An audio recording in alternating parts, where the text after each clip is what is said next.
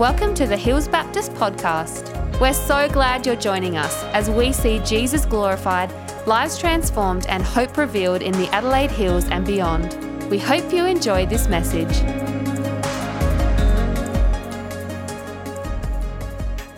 Paul, a servant of Christ Jesus, called to be an apostle and set apart for the gospel of God.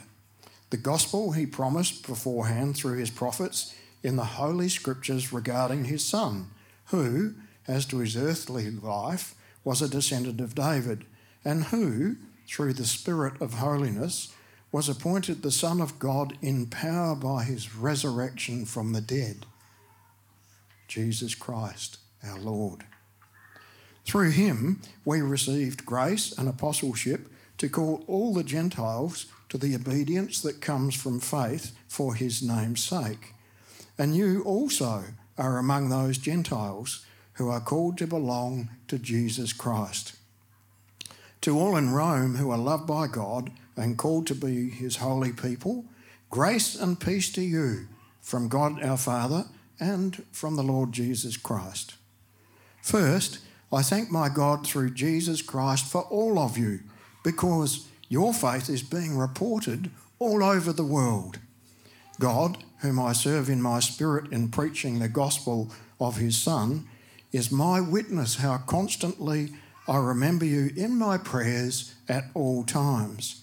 And I pray that now at last, by God's will, the way may be opened for me to come to you. I long to see you so that I may impart to you some spiritual gift to make you strong. That is, that you and I may be mutually encouraged by each other's faith. I do not want you to be unaware, brothers and sisters, that I planned many times to come to see you, but have been prevented from doing so until now, in order that I might have a harvest among you, just as I have had among the other Gentiles. I am obligated both to Greeks and non Greeks, both to the wise and the foolish.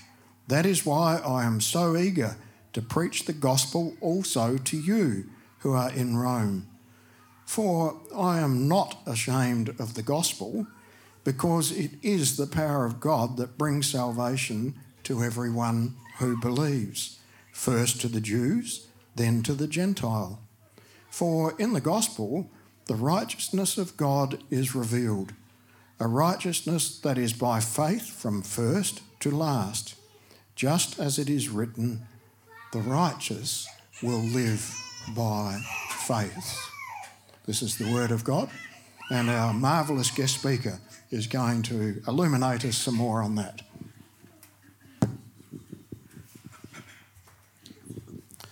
Thank you, Ron. The only thing that's marvellous is the Word of God. So let's uh, allow God's Word to speak to us this morning. It's great to have the opportunity to be here. For those who don't know me, my name is Robin Carter, and I'm, I've been at the Verdun Hills campus for the last seven years, roughly, uh, um, working with Dave and the team. And uh, Nick this morning, I think, I'm not sure whether he's at Lobethal or Mount Barker, but as part of the mission series, um, uh, I have the opportunity to share with you on uh, God's power for mission and the power, where do we find the power to fulfill uh, God's mission. But yeah, and just uh, in, in terms of yeah, just uh, having the opportunity to be here. It's just uh, it's been a little while, and so it's just great to have the opportunity to bring God's word uh, to you this morning.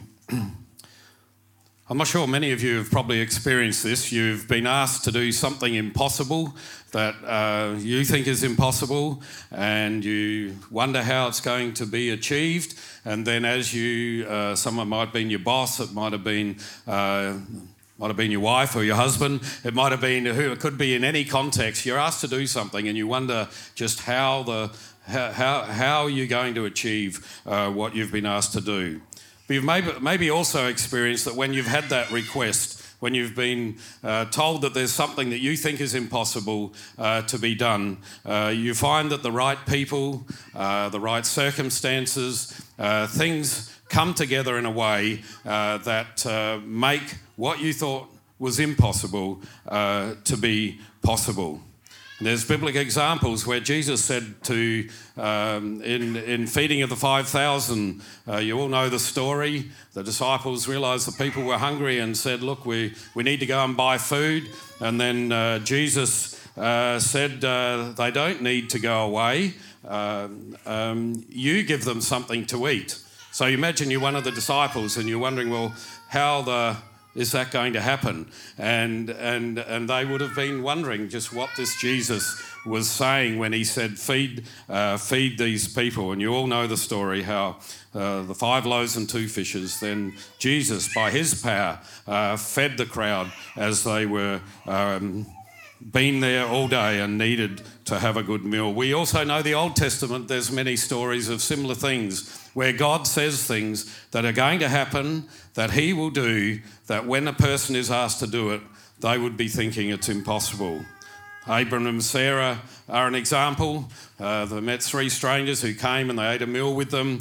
Uh, and then, in the course of uh, the meal, and while they were there, one of them said, um, I'll return to you about this time next year, and your wife Sarah will have a son. And we all know how Sarah laughed within herself. She thought this was a joke. She thought to herself, Abraham's an old man, I'm an old woman, I can't have a child at this age. And she thought that was impossible. But again, we know that the impossible was achieved by the power of God.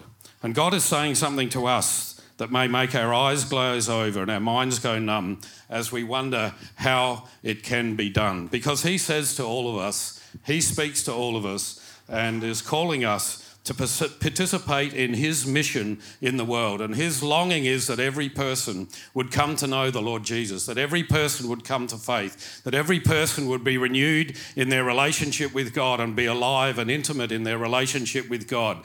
That's the command he gives you and to me. And he says, I want you to be part of uh, making disciples of all nations in Matthew 18, baptizing them in the name of the Father, the Son, and the Holy Spirit, and teaching them to obey everything I have commanded you, and surely I am with you always to the very end of the age. And part of that mission is to be participating in God's kingdom work uh, in the world. In Ephesians 1 9 and 10, and, and, we participate in this now. Its final fullness and completion will happen when Christ comes. But for it says in verse 9 and 10 of Ephesians 1 For he has made known to us in all wisdom and insight and mystery of his will, according to his purpose, which he has set forth in Christ as a plan for the fullness of time to unite all things in him, meaning Christ, things in heaven, things on earth. And this starts with you and I now. As God's kingdom breaks into your life, as God's kingdom breaks into the world, as God's ways and God's purposes are being fulfilled, that beginning of uniting all things uh, becomes, uh, becomes a present reality even the diversity of people who are here this morning, united in faith, is a miracle of God that we come together with all our diversity of backgrounds, um, families, uh, all the differences that we bring, personalities, and yet in Christ we can walk together in unity and love by the power of God. And so the kingdom of God is, is breaking in. But Jesus is saying, to summarize those two things, restoring and seeing people come to an intimate relationship with God and seeing God's kingdom breaking into the world, God is saying to you and me this morning go and proclaim the love of God in Christ to the whole of creation, to all the world, in word and in deed. And we've heard that in the course about our mission, that we are committed to word and deed, not just preaching, but actually living out our faith and, and uh, loving people in practical ways if the gospel's going to be heard. And God is saying to us, He wants to see His kingdom come on earth as it is in heaven. We don't formally pray the Lord's Prayer uh, every time we gather, like sometimes we might have in uh, years gone by, but we pray in that prayer, Your kingdom come, Your will be done on earth as it is in heaven. And we pray for that to happen now. And again, your eyes might glaze over. The kingdom, um, the kingdom of heaven actually breaking in on earth. How is that going to happen? How can that reality, we think of the perfection of heaven, how is that going to begin to break in? And if I summarize the answer of how God is going to do this, I would frame it with three, three words. Conception, transformation in the womb, more than three words, three concepts. Conception, transformation in the womb, and then living the fullness of life that a child begins to do uh, once they're born. But let's look first of all at where it all starts, where the life of the kingdom begins to be birthed in your heart and in my heart. God does his work. The mission that he's called us to is done uh, by the power of the cross.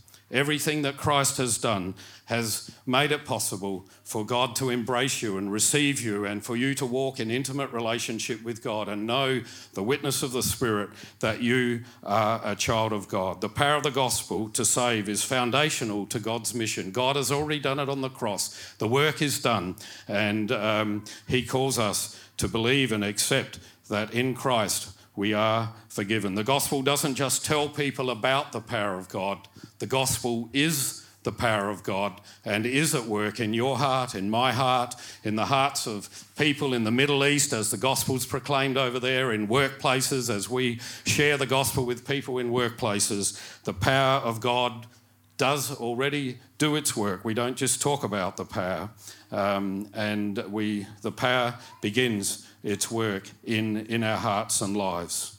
Like conception, a seed of life is planted in your heart by the word of the gospel. When I declare in Christ your sins are forgiven and Christ has uh, done all that's necessary to bring you to God, something comes alive within you when you know the forgiveness of God.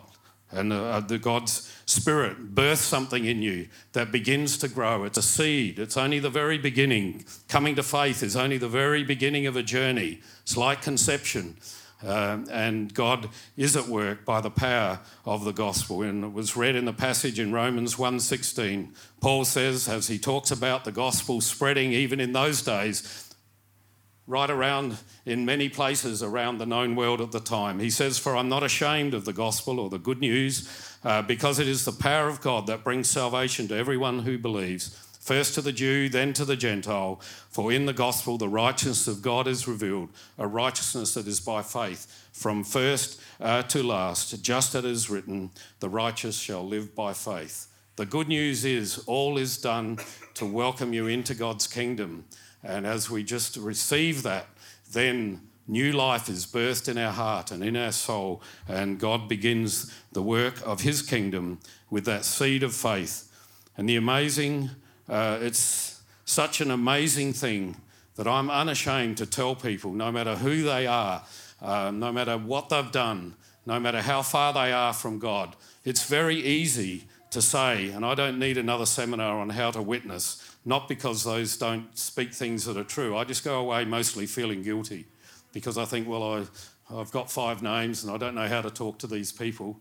But how easy is it to say to anyone, I just want you to know you are loved by the living God, no matter who it is. Sometimes I hear atheists complaining about the church, and I'll say, You sound like Jesus. He ripped into the religious leaders for their hypocrisy. And you can just say simple things that sow the seed of people being drawn to the living God that we worship and the one who calls us uh, to faith and, and wants to see his kingdom uh, manifest in the world. Intimacy and joy in God and in the gospel and what God has done is foundational to God's mission. It's based on the work of the cross, it's all that Christ has done. But knowing that intimate relationship and energy of the Spirit, revealing the love of God to your heart, uh, is foundational for us to be on mission. It's the power of God that's already been at work in Christ on the cross and begins its work in your heart when you just receive the fact that you are loved by the eternal God in the work of Christ and what He has done. Psalm 51 King David knew this reality even in the Old Testament. He said, Restore to me the joy of your salvation or your forgiveness and your grace, and grant me a willing spirit to sustain me. Then I will teach transgressors your ways to, so that sinners will turn back to you. Foundational to him sharing his faith was the joy of his salvation, the joy of forgiveness, the joy of, of knowing that no matter what you'd done, you can start again uh, in, in, in your journey with God and in who you are as a person. I've read a book in the last couple of weeks, or still reading it, uh, Michael Reese. It's called Overflow How the Joy of the Trinity Inspires Our Mission. Now, when I said the joy of the Trinity inspires our mission, some of your eyes glazed over and you thought, what's that all about? But let me read a quote from that book. It says, As we realise um, the abundance of love that comes forth from God, we who have received and delighted in such love are motivated to go forth as well then God's great mission won't be a chore, but will naturally flow from the joyous delight in Him. If you don't have a joy and a reality to share, keep your mouth shut. Don't feel you have to go and preach a little sermon that has no reality in your heart. You need to know the joy of forgiveness, and it will automatically overflow in your conversation, in your actions, and how you live, and that is foundational.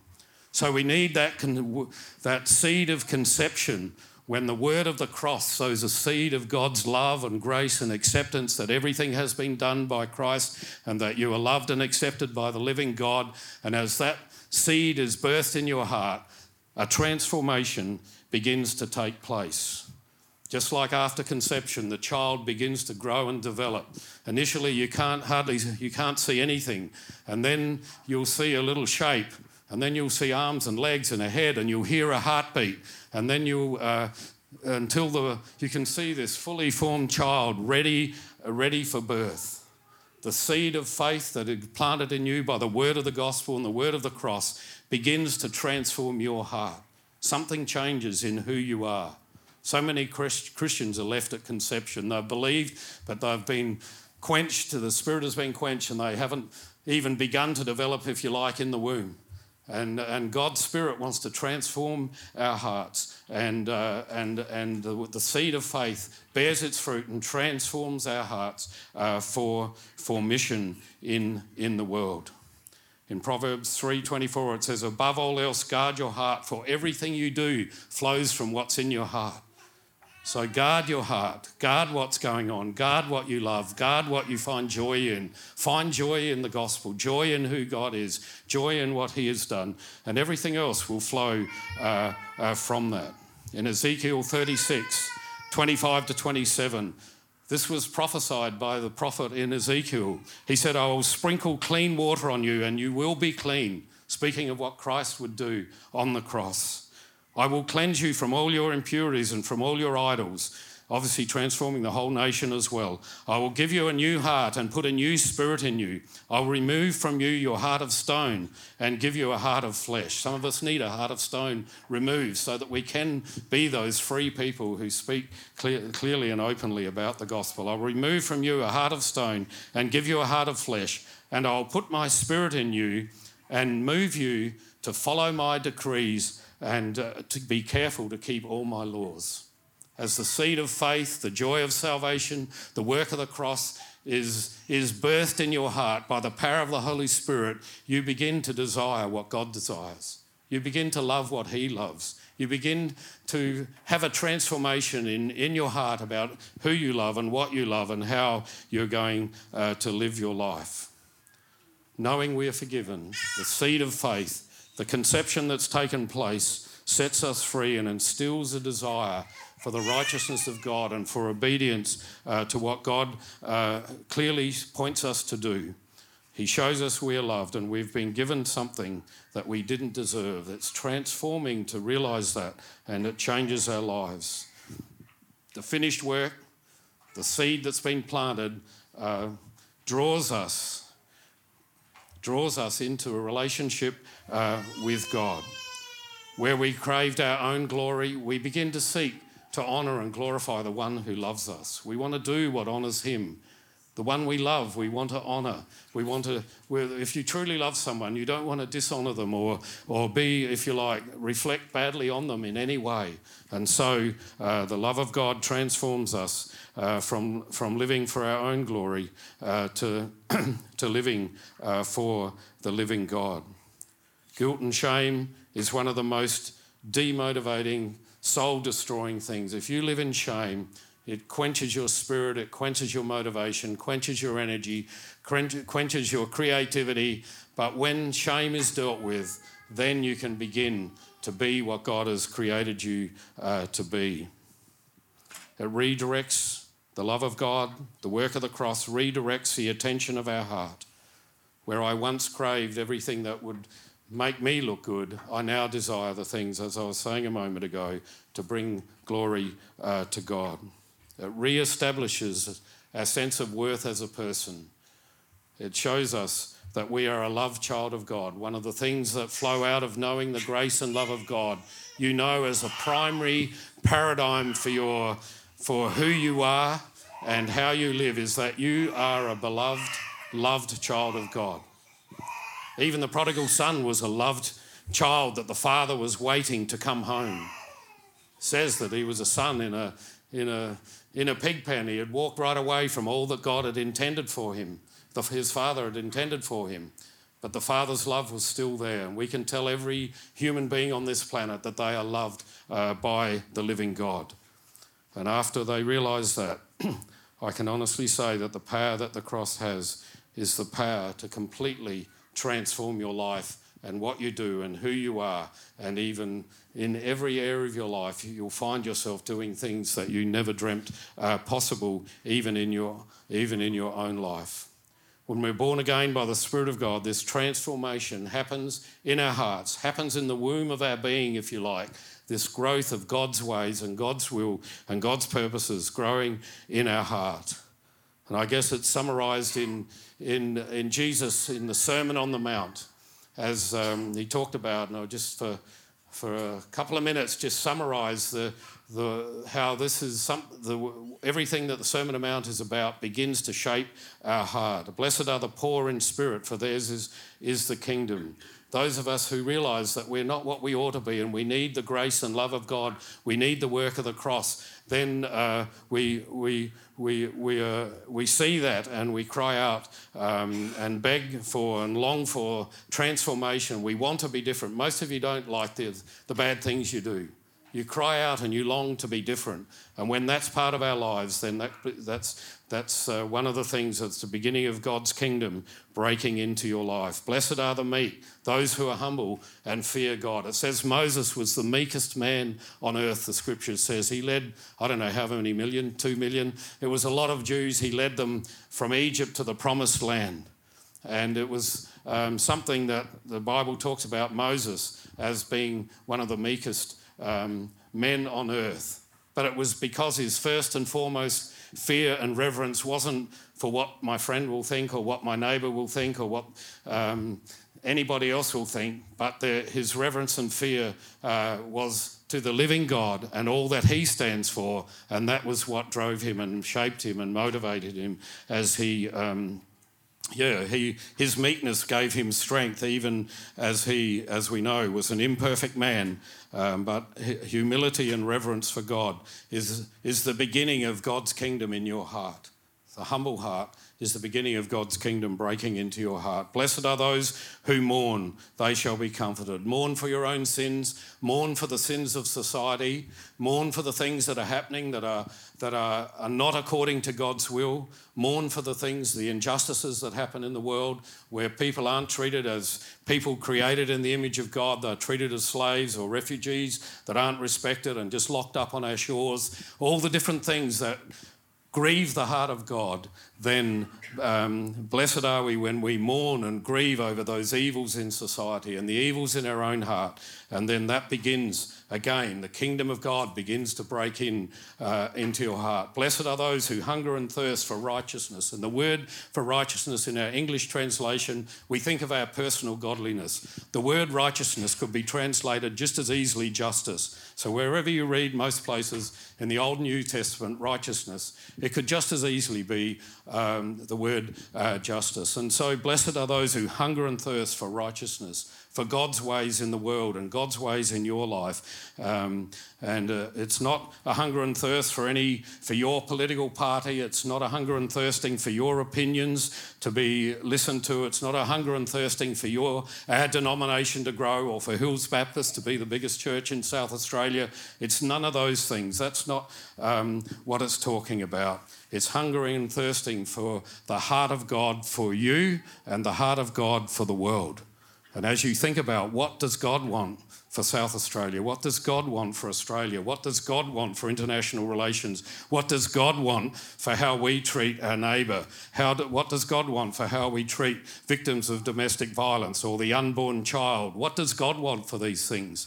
And then as we hunger and thirst for what God wants in our hearts, this transformation is happening in our hearts, and we begin to hunger and thirst for those things. And we are merciful. Blessed are the merciful those who forgive others, who treat others with compassion, who don't expect too much of others, who are compassionate and care for the heart of everyone.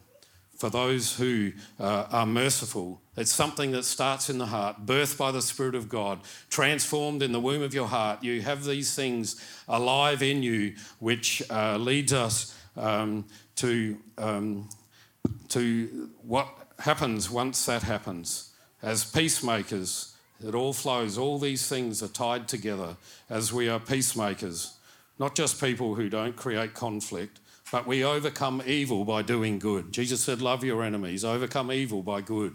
We're actually proactive and do things that make a difference uh, towards uh, peace and reconciliation. We have an opportunity to vote on the voice. There's one thing you can wrestle with. I'm not telling you how to vote, but I'm just saying that there's an issue there you can wrestle with. What is it that's going to bring peace and reconciliation uh, amongst us in Australia?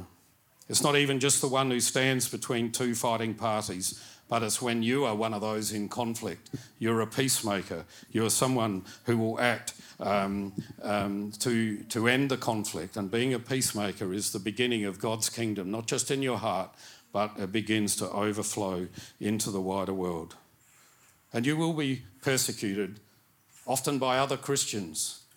You hear voices that um, Christians who are standing up uh, for justice in the world, some Christians will say they'll be the ones who will persecute you and say it doesn't matter. Unashamedly say this morning, it does matter to God. And those things do matter, and we stand up for those things, and we don't allow uh, to the Spirit of God to be quenched in our hearts. Without these transformations in our hearts and these hunger for these things, we will do mission out of our own ego, for our own identity and for our own glorification. As we are transformed by the grace of God, then we are just agents for God's kingdom. What I do isn't for Robin Carter to be looked better, not for what might win approval for Robin, what I do is that God might look better, that His ways and His will and His purposes uh, will be fulfilled. And finally, you have conception, you have transformation in the womb of our heart, where the hunger and desire for these things, then the birth takes place, and we begin, if you like, a child is born and begins to live the life that God has given them. We begin to live out all these things that have been birthed in the cross, birthed in our hearts, transforming our hearts. We begin now, as we mature and grow in our faith, to live out by the power of God and by the power of the Holy Spirit. The message of the cross results in God's kingdom transforming the world around you, your family, your church, your community, your state, your nation, and even uh, around the world. The kingdom of righteousness or justice, peace, and joy in the Holy Spirit begins to flow out of who you are. It's not something I have to go and do a seminar to learn how to do certain things, although teaching and learning, I'm not belying that. I'm just saying that talking about the work of God transforming our hearts and lives, that we will begin to have a passion and a desire to see His kingdom come. The cross is the seed of God's kingdom mission in the world because it first changes us and then we become agents of what God is wanting to do. God's mission is the proclamation of the word of the cross that transforms hearts, transforms people's actions, and then begins to transform the world. And so um, the whole idea of conception and, and de- development of a child in the womb, and then birth, where, where a child begins to live out um, what God's made them to be, is a fitting, if you like, imagery of how we do mission by the power of God. I don't understand how a child is conceived or how they grow and develop in the womb or how they become who they are. And then, and when they're born, they live out the life that God's called them to by the power of God. I don't understand any of that. But God's work, God's power is at work. And those things happen. Everybody's, all of us here are here because that's happened. And in the mission of God, we are transformed and we begin to live out um, the way that God has called us to live. When we grow up spiritually, we become agents of God's kingdom in the world. That's part of God's mission.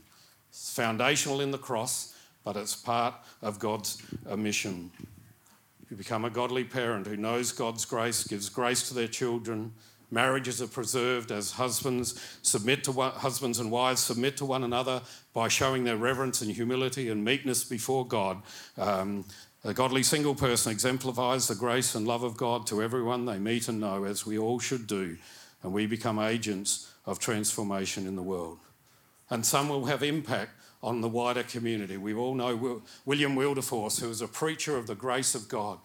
He had a passion and a, he hated the sin of what God, the, the God would have hated in the British Empire, the thing of slavery, which many other people were doing as well. But he saw the evils, and for 20 years, as a preacher of the gospel, someone who had communion with his family every day, he walked and communed with God for an hour most days, just communing with God. Um, he was a politician and a preacher and a godly parent. And yet he spent 20 years advocating to the British Parliament that, sla- along with others, that slavery, an evil in the eyes of God, would be overcome. And eventually, a little after his death, that it was happened. Everybody criticised him, even Christians told him to, you know, we need this. It's all part of who we are. It's part of our economic structure. The whole British Empire will collapse if we don't do if we if we dismantle slavery. Well, I think it had a two percent impact.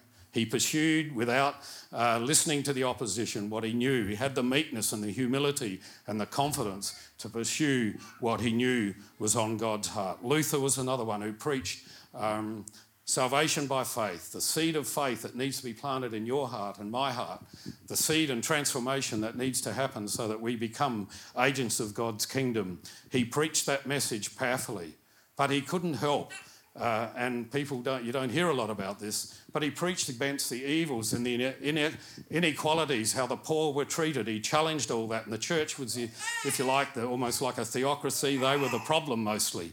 But he challenged the social evils of his day. And a lot of people uh, would have followed him and listened to his message of the cross because they saw how the cross related to the issues they faced in their daily lives.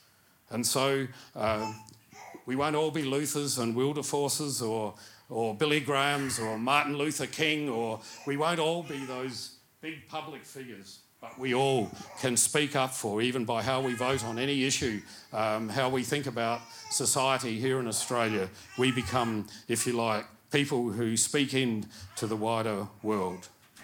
The Gospel of Mark is recorded as saying, where Jesus said, The kingdom of God is at hand, repent and believe the gospel.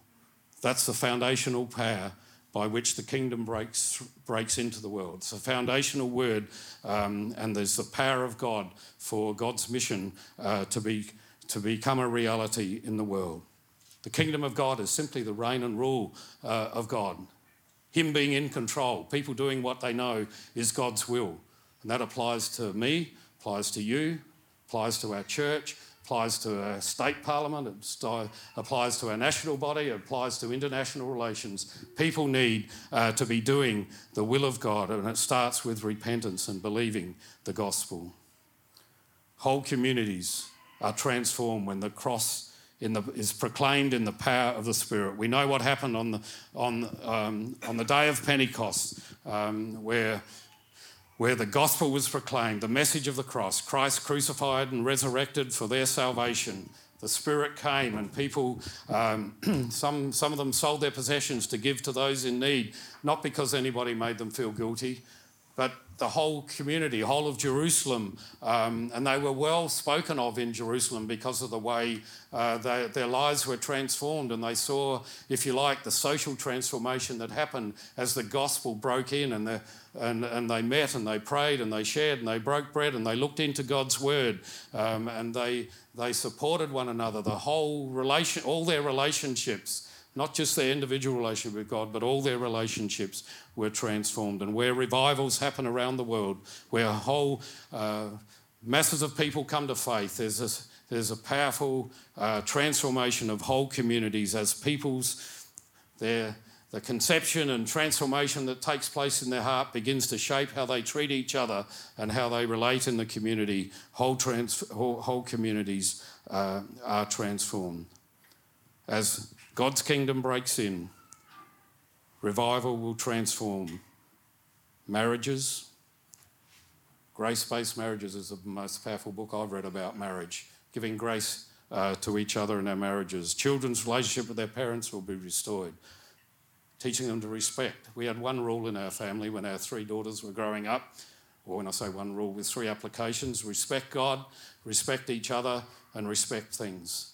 And so we didn't have 100 rules, and every time they broke a little rule, we would jump on them. We just encourage that respect and reverence uh, for God. Domestic violent victims will be cared for, refugees will be cared for.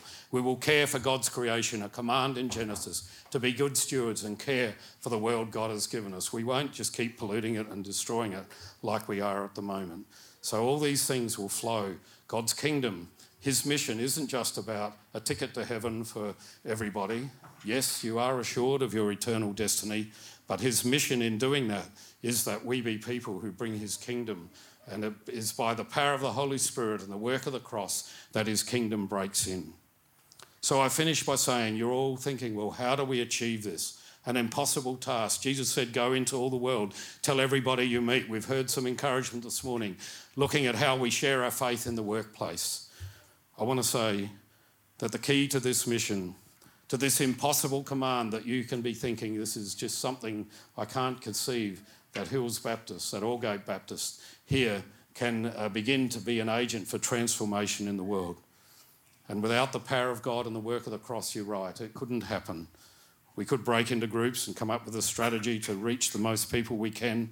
It's not of the Spirit for us to do that.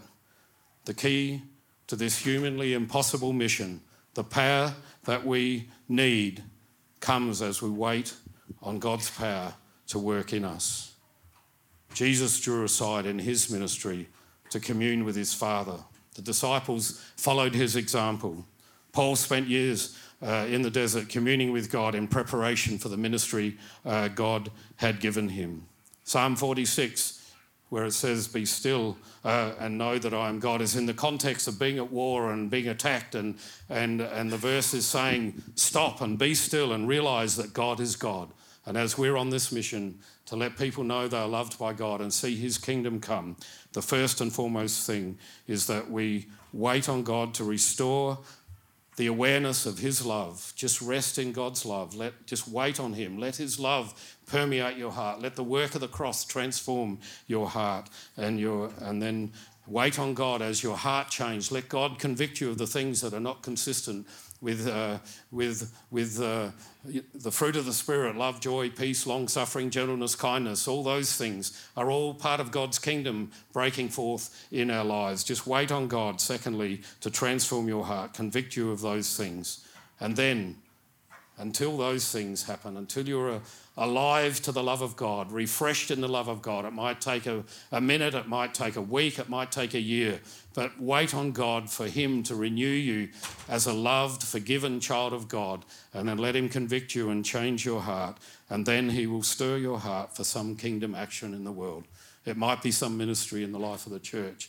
It might be to be a Wilberforce or a Martin Luther or a, or a um, Martin Luther King, or it may be whatever it is, however small or great, as you wait on God to transform your heart and to be aware of His love, then something will fire up in your heart and you'll know, you will know what He is calling to you, and we will be agents of God's kingdom uh, in the world. And His kingdom, Jesus said, nothing will stop uh, His kingdom advancing in the world. I'd like us to bow in prayer, and one of the things that um, a way of praying is to pray the scriptures, and I'm just going to pray from Ephesians 1. Let's bow together, uh, verses 15 to 23. Father, we thank you for the faith in the Lord Jesus Christ that is present in our community and the love of all God's people that you have put in our hearts. We thank you for each other and pray for each other this morning. God and Father of our Lord Jesus, the Anointed One, we call out to you on behalf of your people. Give us minds ready to, see, to receive your wisdom and revelation so we will truly know you. Open the eyes of our hearts and let the light of your truth flood in. Shine your light on the hope you are calling us to embrace. Reveal to us the glorious riches you are preparing for our inheritance. Let us see the full extent of your power that is at work in those who believe, that, and may it be done according to your might and power in each of our lives. We pray that the same might and resurrection power that raised Christ from the dead and positioned him at the right hand in heaven will be at work in our hearts and minds. Thank you that you are above all rule and authority and power and dominion in the world today. Thank you, you're over every name that is put forward in our nation, over every issue we face. You're over every title and recognition that is given in the age, in this age and the next. Thank you, Father, that you have placed all things beneath the feet of Christ and anointed him as the head over all things for his church. Thank you that your church is the body of Christ, in which the fullness of the Godhead dwells and fills us all with your presence by your Spirit who indwells us. May we live in resurrection power May your name be glorified. May people find hope in you through our witness. May our lives be transformed from one degree of glory to another as your resurrection powers manifest in and through us. And all God's people said, Amen. Thanks for listening to the Hills Baptist podcast. If you'd like to partner with us in developing and equipping passionate disciples who love God, love people, and boldly share the gospel, you can do that at hillsbaptist.com forward slash giving. We pray this message has empowered you to live and love more like Jesus. Have an amazing day.